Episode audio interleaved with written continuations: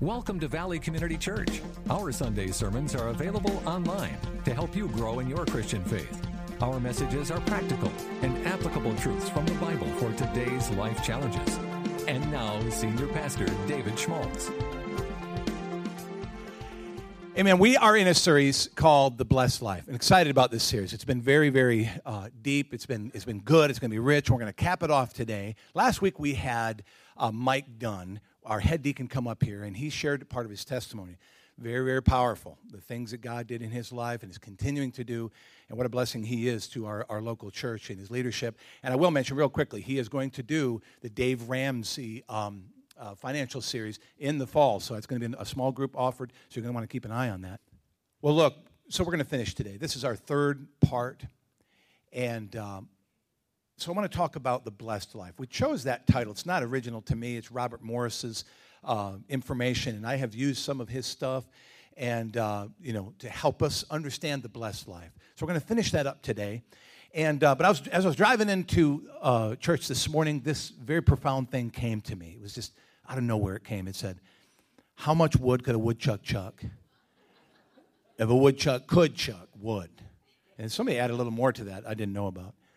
Um, no, that wasn't the deep thing, but it really opened up the door to the next thing, which was how much truth could a teacher teach if a teacher could teach truth? And it was like the Lord was just speaking to me, just saying, David, are you willing to teach what is in, is in my word? because there's so many people today that are, are, are, are falling into the trap of teaching what itching ears want to hear.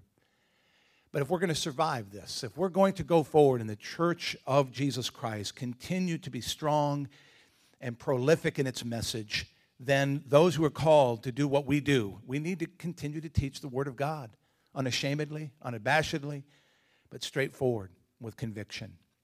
And so when we talk about blessing, and receiving blessing. You know, it's so easy to fall on one side or the other and just, you know, what I would call scuttling the local church by saying, well, tithing's not in the Bible, and, blah, blah, blah, and then you have nothing. You have no organization, you have no strategy, you have no function. Or on the other side, where you bilk people and you manipulate people into giving and you tell them lies and, and things like that, which is, is, is God's not going to bless that. Somewhere in the middle, there's truth. Somewhere in the middle, the Bible teaches us how to experience blessing. And yes, it does involve giving. So I want to summarize very quickly what we have said already, so get you on track here. The first week we talked about generosity and that how generosity is a part of Christian character. That the, the, the, the more we grow in Christ likeness, the more generous we're going to become. Why? because so much has been given to us. The longer we stay with Christ, the longer we walk with Him, the more we are overwhelmed by the amount of, of grace and love and, and, and God's provision that is poured into our life. The more we discover it, the more we experience it. And so, out of that comes a growing sense of, of gratitude, which then uh, represents itself or presents itself in generosity. We learned that generos- a, a generous giver is acting most like God. Why? Because God so loved the world that he gave. He gave his only begotten Son. He's the greatest giver, and God continues to give. He wants to give. We're going to see that today. Secondly, we last week we talked about sowing and reaping. Sowing and reaping. And we learned that this, when we embrace what we call a universal law, because in the, in the New Testament, there's quite a bit of talk. Jesus talked about sowing and reaping. He said, Watch what happens with the seed. Peter and Paul both mentioned it. They talk about this, this, this principle when it came to giving. But what we discovered is that it's a universal principle or a law. In other words, it can be observed in the working in the earth and the fields. We can even in our own bodies the seed of human beings produces a fruit. And god everything that god created he put seed in it in order for it to be able to reproduce.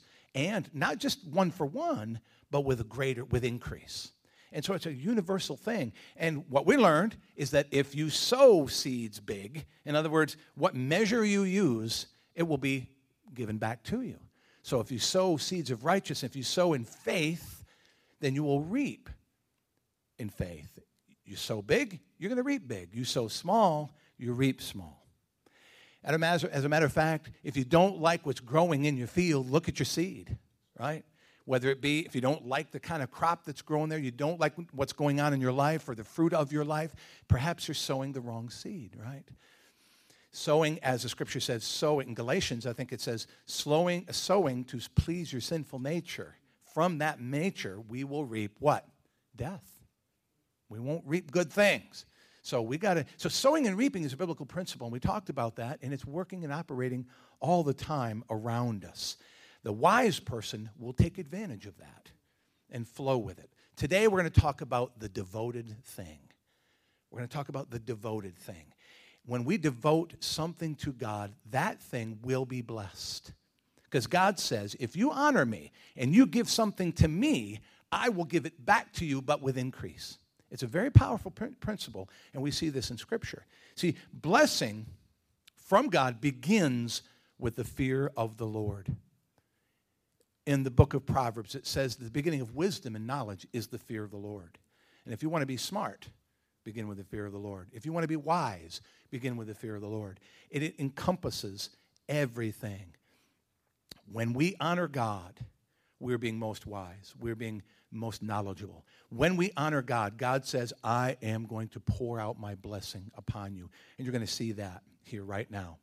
So, when we talk about the devoted thing, we're going to talk about person, person places, and things. See, you can, you can devote a person to God.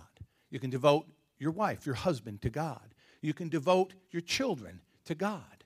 You can devote, you know, any person that comes in your life to say, I want to give them. Eh, eh, eh, when it comes to the children, when we have had five children, every one of our children we took, we didn't baptize them because that's a believer's baptism. They, they weren't going to be baptized until they had a knowledge of the decision they were making. But we, what, what we did as children is we brought them down here, or where the church we were in at the time, and some of you have done that. You come and you dedicate them to God. What are you doing? You're devoting that child to the Lord. And you're saying, God, you gave me this child, I'm giving him or her back. And God says, I'll tell you what, I'm not going to take that child like Satan does. God says, No, no, you keep him. You care for him. I will bless that child because you gave him to me. Now I give him back to you to enjoy the life that I give you, but with something more a blessing upon it, and, or upon him or upon her. And man, I tell you what, since we've done that with our children, we've experienced that, we've seen it. You can devote places to God. In other words, you can devote a whole nation to God. And it's biblical. The Bible says that it, the blessed is the nation who honors the Lord, who serves God. Blessed is the nation. So we know you can do that. And man, man, you can see that on the earth taking place even to this day. You can see whole nations being blessed or not blessed. And we'll talk about that in a minute. Uh, and then things. You can devote your home to the Lord. You can devote anything that God has given you and to say, God, I give this to you for your service, to be a blessing, to, to, to whatever you've called me to do. See, devotion comes out of this idea of what we call lordship. When you gave your life to Jesus Christ, you said, Jesus, be the Lord of my life. We don't understand that in our culture today. We don't. Because lordship, of course, th- that concept that, that we use it in an English word really was more medieval. And but when the, you know the lords, the ladies, and the lords. But what it was was when you said that you are the Lord, it meant that I give everything to you. You own me. You own my person. You own my stuff. I give it all to you. So when we say Jesus Christ is Lord, that's exactly what we're doing. We are devoting our whole life. Everything we have and everything we ever will have goes to God. So understand that when you say, Jesus Christ, be my Lord. Understand that's what you're saying is you are devoting every everything to him. Now in the Old Testament, the concept of devotion was primarily, of course, it, it involved people too, the person, place, and things. But what we find when it came to material goods, it was something that was uh, given to God, devoted to God, and God promised that that would be blessed. And we most certainly see it in the tithe. We saw it in offerings and the free will offerings and the grain offerings and the, the other different things that they would bring.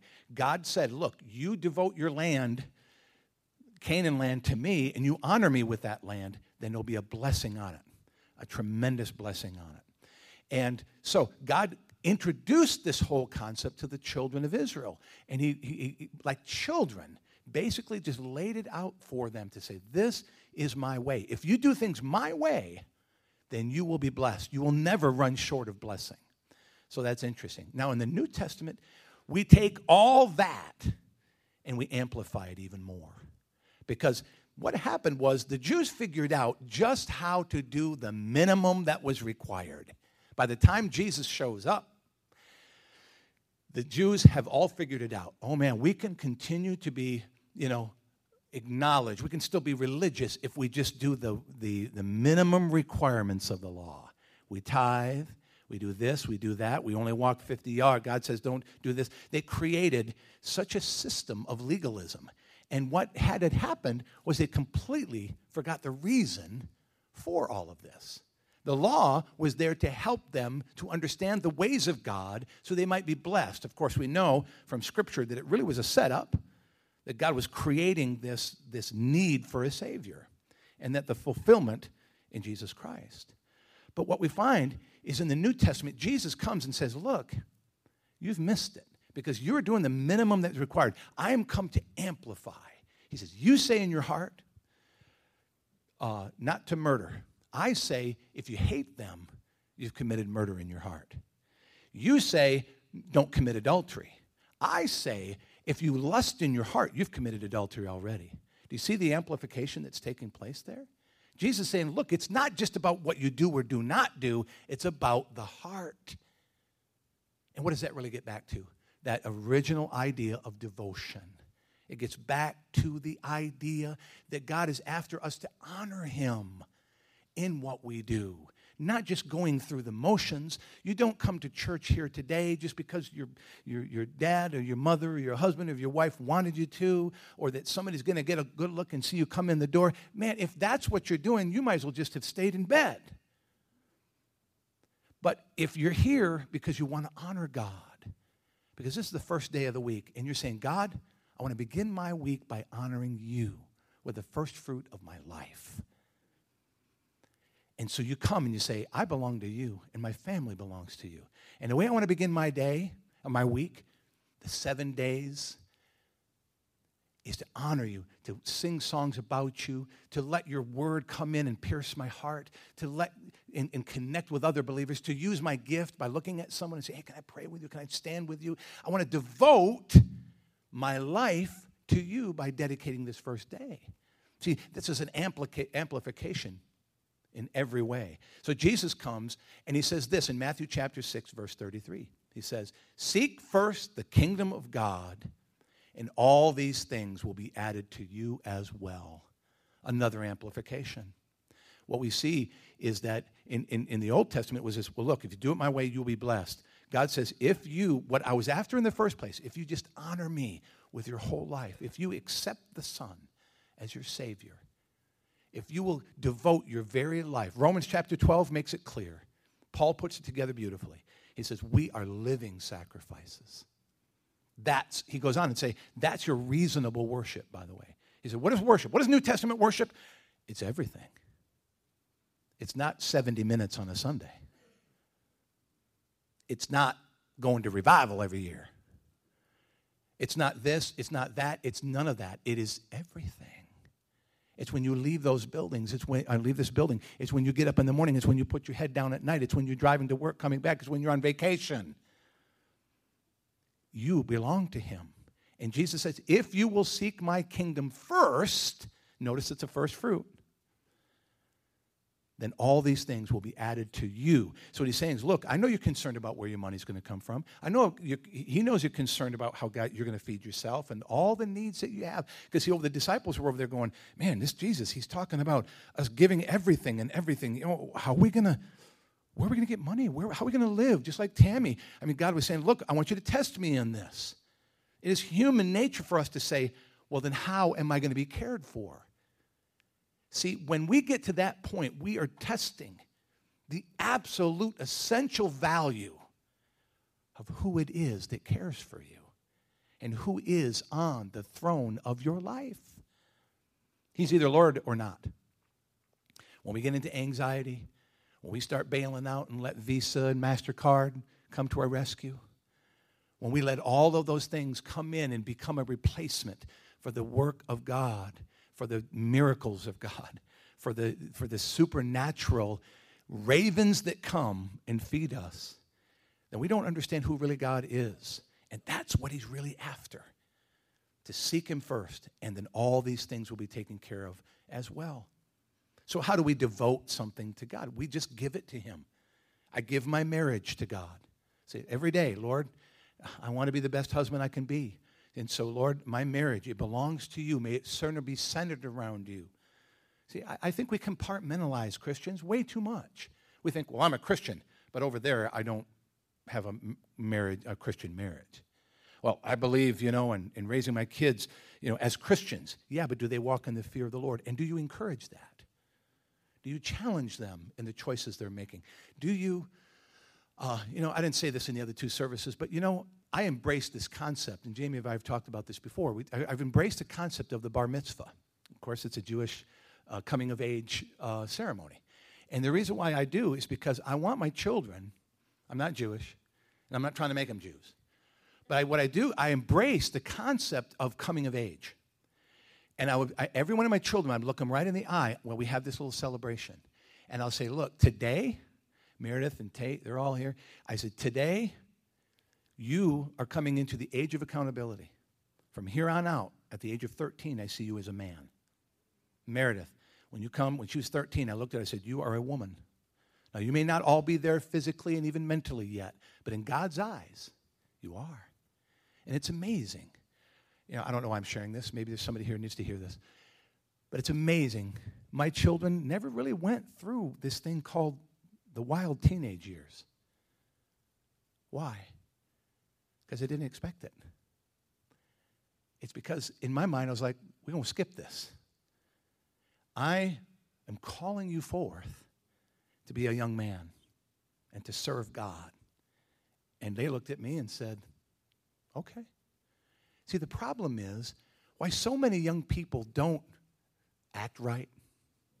It's because we're not expecting them. We haven't, we haven't given them any ground to come into. We haven't, we haven't brought this place where it, more, more of our society expects them to bug out and to go weirdo on us for about six, seven years there. Oh, they're just teenagers, man. Just let them do what they're going to do. I, I, don't believe in that. Sorry, I don't. I'm sorry if I step on your toes. Um, I believe that once we come to a, a, once we come into that age of accountability, when we come into a place that I tell you what, young people will rise up to be able to use their gifts for the glory of God. They will come up, and man, I tell you what, they can get through those difficult, difficult years like it was nothing. Like it was just like, where did their time go? Oh, that was for free this morning. I, I hope it blesses you. But I, that's my, my personal conviction, and, and I'm here to tell you I, uh, I think I've borne its fruit. So, how do we devote something to God? We, we, we give our marriage, we give our finances, we give our children, we give them everything. We devote it to God and we experience. Remember this principle whatever you devote to God is blessed by God. You give your marriage, your marriage gets blessed. You devote your children, your children get blessed. You devote your finances, your finances are blessed. Man, there's a lot of people in the world whose finances are a mess. It's because they haven't dedicated it to God, hasn't been devoted to God, yielded fully to God. When we talk about the tithe, or the tenth is what it means, it was God's way of teaching his people a way to honor him by giving what we have to him. And he wasn't asking for all of it. In Tammy's case, God was saying, Look, I want you to go deeper because we need a big, God was saying, Look, we're going to need a big scoop here to get you out of this hole. So we need a bigger scoop. Thank God Tammy believed God. She trusted him.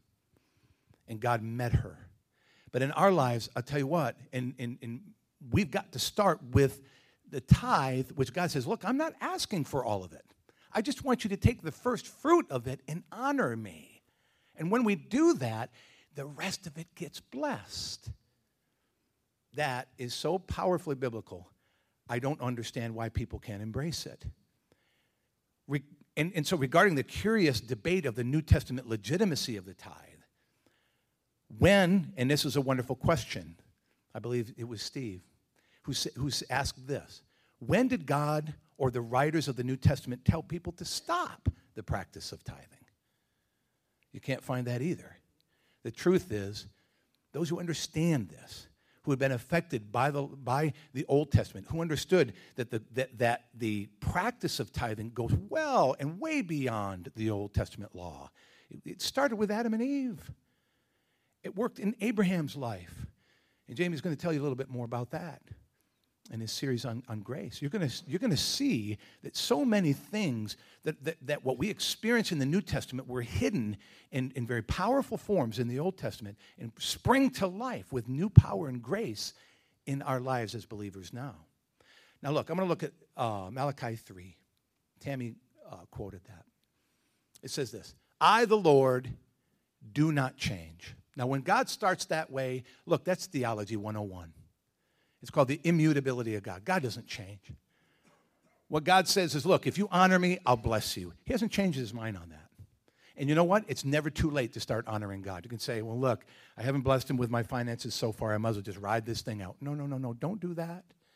You can jump into honoring God with your life at any point, whether you can devote anything, anytime, to start fresh. But God doesn't change. He says, So you, the descendants of Jacob, are not destroyed. And why? It's because he committed to Jacob. There's a hidden truth in here, and it's this that God said he's going to bless his people for what? Generations upon generations upon generations. Okay? Abraham's blessing. He said, I'm going to bless the whole earth through your offspring, which meant the Jews, of course, but the rest of us get that same Abrahamic blessing and so he says, Jacob, he says, you are the descendants of Jacob and you're not destroyed. Why? Because he said, I promised your great, great, great, great, great dan- granddaddy that I wouldn't do it. Ever since the time of your ancestors, you have turned away from my decrees and have not kept them. Return to me, and I will return to you, says the Lord Almighty. So here God is saying, Look, gosh, I gave you all this truth, but you guys keep turning away from it. And as a result, you keep struggling. You, you keep, you're, you're lacking the blessing. And he said, So look, I'm still here. Since I haven't changed, he says, You need to move to me. I'm not going to move to you because he already has. He's already waiting. He said, he says, I'll, he says, return me, and I will return to you. So there is a there's a movement by God. But the truth is, he's got, he hasn't gone anywhere. He's waiting on us. But you ask, how are we to return? And he says, Will a mere mortal rob God? Yet you rob me. And they're like, well, How did we rob you, God? I mean, how did we do that? He says, In tithes and offerings. You are under a curse, your whole nation, because you are robbing me. Bring the whole tithe into the storehouse, that there may be food in my house. Now, there's a whole lot going on here. First of all, he's saying, Look, you guys don't understand that when you don't honor, when you don't give, you're not honoring me.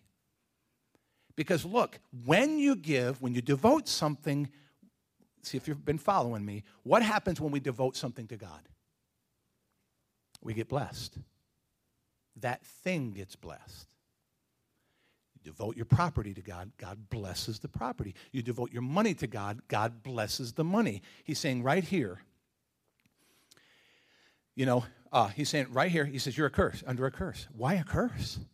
Because they didn't devote their money to God. They weren't honoring God with the first fruit of their wealth. And he says, Man, you guys are really, the whole nation of you has no longer been honoring me. And he said, You're robbing from me. You're keeping it from the storehouse, which is where I want you to put it.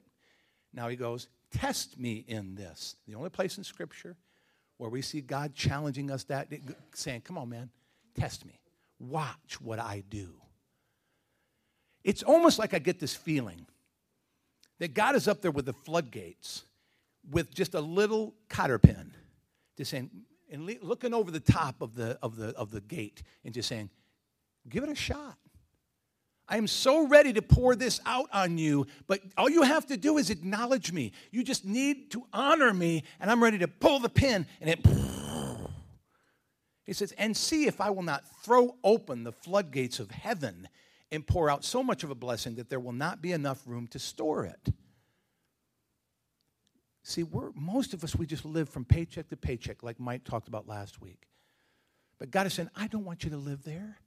I want you to live where, like, when, when, when you think of floodgates from heaven, I think of Noah and how God poured out the floodgates upon the earth so that Noah was floating on top of the things of God. And that's where God wants us to be, man, floating around on the blessings of God. That it, has been poured out so much upon us. But it doesn't stop there. There's more that comes with this. There is the presence of blessing, but there's also the presence of prevention. Check this out I will prevent pests from devouring your crops, and the vines in your fields will not drop their fruit before it is ripe. Now, look, you know, I'm going to talk about the curse in a minute. But do you know the, cur- the earth is under a curse? It is. It goes all the way back to Adam and Eve. And he says, You will toil, you will struggle. There will be weeds, there'll be insects biting on you the whole time you're doing this. But God says, I, when you honor me, I will cause you to live above that. I will bless it so that the restrain of the curse, there'll be a restraint. I will rebuke the devourer. I will come and cause wonderful things to happen if we honor him with the first fruit of our wealth. Israel experienced that in cycles. Study it for yourself in the book of Judges. They saw it and they didn't see it. And it says, Then all the nations will call you blessed, for yours will be a delightful land, says the Lord Almighty. i tell you what, you want to, I mean, you can see this in operation today. Jump on an airplane and fly over the Dominican Republic and Haiti. And when you fly over the Dominican Republic, what you'll see is resorts, green, lush, jungle, beautiful areas, beaches. And at night, you'll see lights just cover the expanse of all the people that are enjoying electricity and prosperity. But the moment you cross that line, you'll see darkness. You'll see vegetation, brown and dead, no resorts, if anything, just the, this struggle. And at night, you won't see very many lights on. Not much prosperity. And, and especially even after what was it, an earthquake that they had that, that just devastated it even more.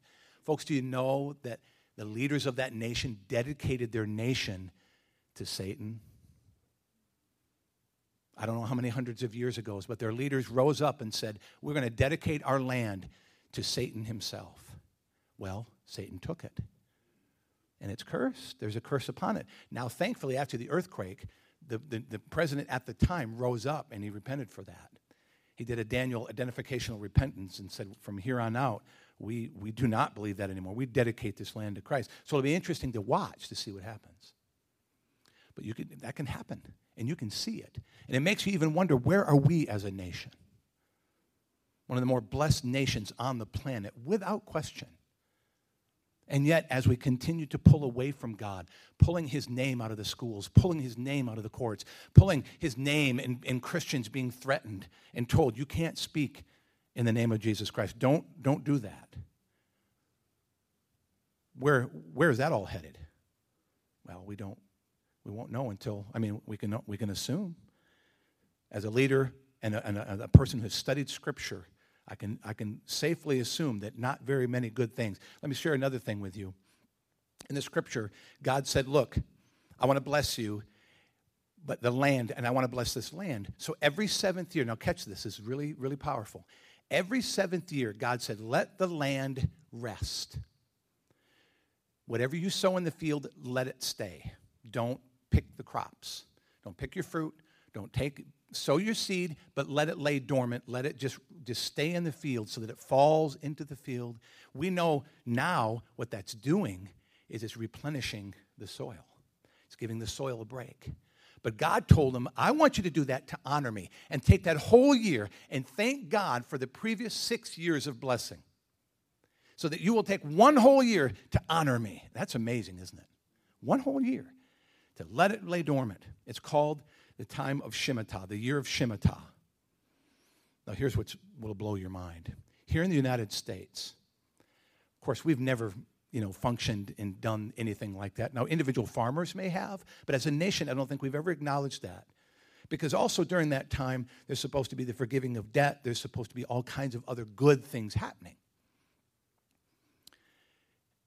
Every Great Depression, or Great Depression, and every major recession our nation has ever experienced Not every single one, but most of them have happened during the year of Shemitah. Now let that one sink in. And what's even scarier is this September marks the year of Shemitah. Israel will be celebrating it. It'll be interesting to see where are we going to be in September during the Feast of Trumpets. Who knows? It could, might not be. I wouldn't necessarily live my life according to that because you know what? I fear God and I honor God with the first fruit of my wealth. And I'm going to walk through the water and not drown. I'm going to walk through the fire and not be burned. I don't put my hope in nations, I put my hope in God.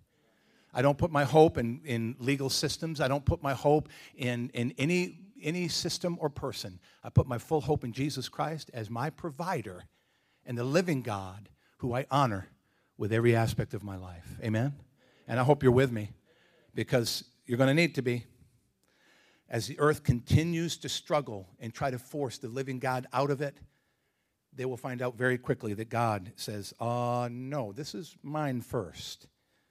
And I'm going to bless my inhabitants, those who honor me.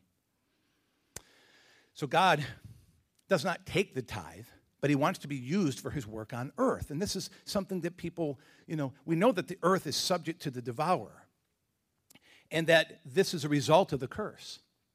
And this can, can be rebuked and stopped in its tracks when we honor God. So, the final thoughts I have on this is that when we talk about a, score, a storehouse in the New Testament, we, we qualified as that. We, we, don't, we don't believe in the temple. The body is the temple of the Holy Spirit now. We know that to be true. There's no more temples, but there is the gathering of his beloved bride called the church. That's us. And we're a storehouse here. We're a place where we gather and we strategize and we get a vision from God. And He says, okay, look, this is what I want you to do. This is how I want you to, I want you to raise up pastors and apostles and teachers and prophets. And I want you to send them to the nations. And I want you to make sure they have what they need to do what they're called to do. And I want you to plant churches. And I want you to send missionaries and to be a, a place where we can make all that happen. And that happens as a result of being a storehouse so that as we believers, as we honor God with the first fruit of our wealth, comes here.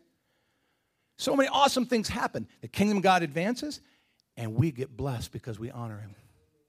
That's God's heart. You know, it's been asked, Am I cursed if I don't tithe? No. You'll never ever hear us say that. No way.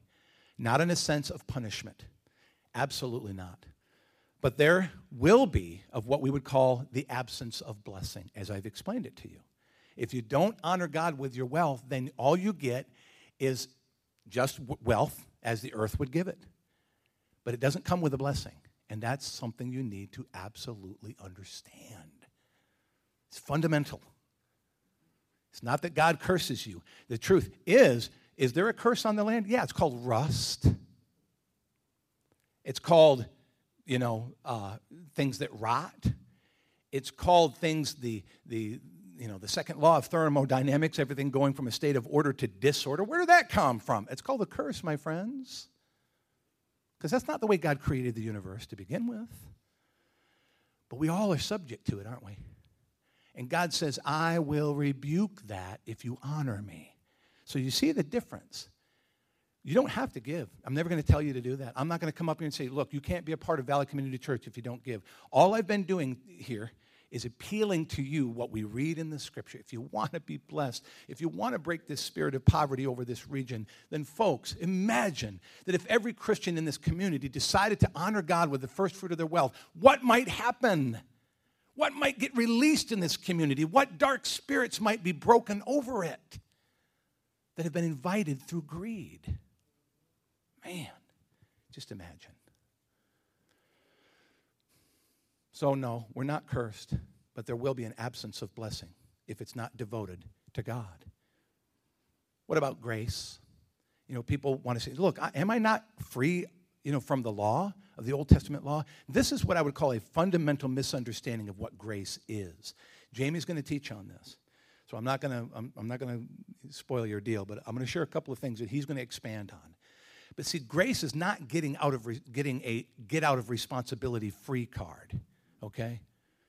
Grace is not saying God coming to you say, "Look, I've forgiven your sin. Look, I don't need anything from you, so you just live however you want to live." And yet, a lot of Christians embrace that. They just say, oh man, I believe in love. I've been hearing a lot about love lately. But see, love also comes with responsibility. If I defraud someone, is that love? Yeah, but my motive was love, not if they didn't receive it that way. We can go on and on about love now. See, love is also sacrificing, it's agape love. Jesus died because he loved us.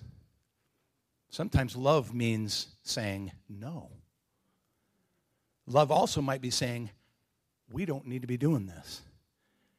Because I might have emotional love for you, but I'm not giving the kind of love that will cause you to grow closer to God. In that sense, you're defrauding them, you're robbing them. That ain't love. So, getting back to grace here, grace is God doing for us what we cannot do for ourselves. Grace releases us from the bondage of sin, but it also gives us the ability to obey God, to do righteous things. That's what grace does. Grace takes off the pressure, and God comes in, because under the law, we couldn't do it. We'd fall and we'd be, we, we, we, would, we would die without hope. But Jesus came in and took the punishment for sin. He died on the cross for our sins. And now what he does is through grace, impo- gives us the ability to say no to ungodliness and to say yes to godliness. And that's where Jamie's going to expand. Bottom line is, he causes us to will and to do of his good pleasure. That's the grace of God working in us. So, what does that, uh, what does that mean? That means he's now freed us up to honor him with the first fruit of our wealth and to enjoy its fruit, to devote things in our life. We're freed to do that. Before the, you know, under the law, it was like, man, do I got to do this? Mm-mm. Now we can do it with great delight and experience its blessing. Now, you know, I know, I mean, I know a lot of believers who say, you know, I just, uh, you know, yeah, Pastor David, love you. I mean, that, that preach is good. And that's fine. I'm not going to say another thing regarding that except to say, look, man, I do love you and I want the most for you. But I'd rather not sit for weeks upon end trying to help you get through real major difficulties in your life that could have been avoided if you just would have devoted your life, your marriage, your kids, and your money to God. Amen? Amen. Let's stand up this morning.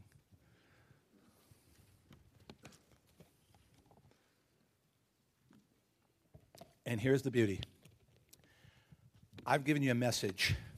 Now the Holy Spirit's ready to make it happen in you. I can't do that, but He can. Let's bow our heads before the Lord. Lord, we thank you that you're here today and you love us and you're for us.